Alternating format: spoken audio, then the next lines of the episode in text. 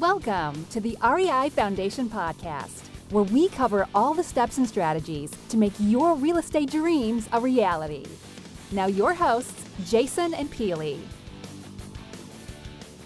Hi, everybody. Welcome again to the REI Foundation Podcast with Jason and Peely.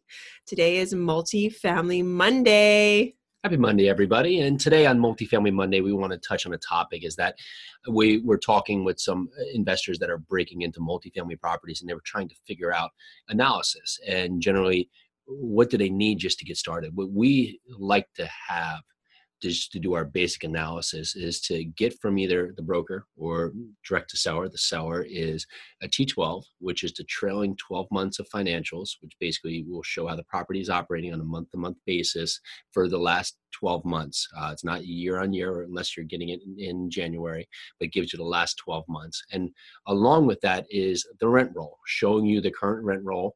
And that rent roll will basically be a list of all the tenants, their monthly payment, what they've actually paid, or and the market rate, what is supposedly the market rate for that that same unit, a deposit if they're holding a deposit, and maybe have um, if if they have um, some late payments or some other things or some other uh, fees on there as well.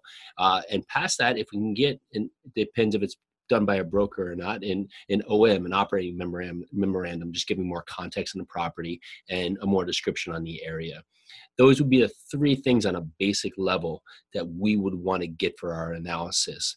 And we could back our way in without that but our preface always to sellers or brokers is if we don't at least have the T12 and rent roll we're going to make assumptions. And those assumptions will be better how specific we are with the area. But ideally knowing what the property is doing we're able to give them a more outlined offer if it makes sense to us and really just have less less questions even though we're going to ask a ton coming to the initial talk about their property in general.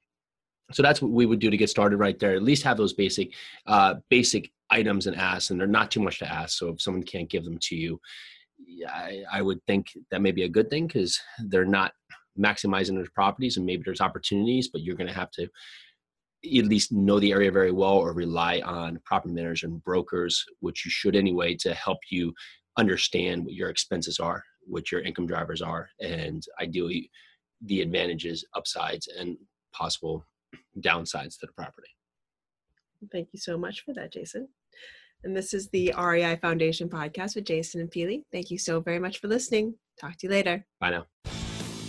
Thanks for tuning into the REI Foundation podcast. Check back next time for more awesome tips and strategies to launch your new you in real estate.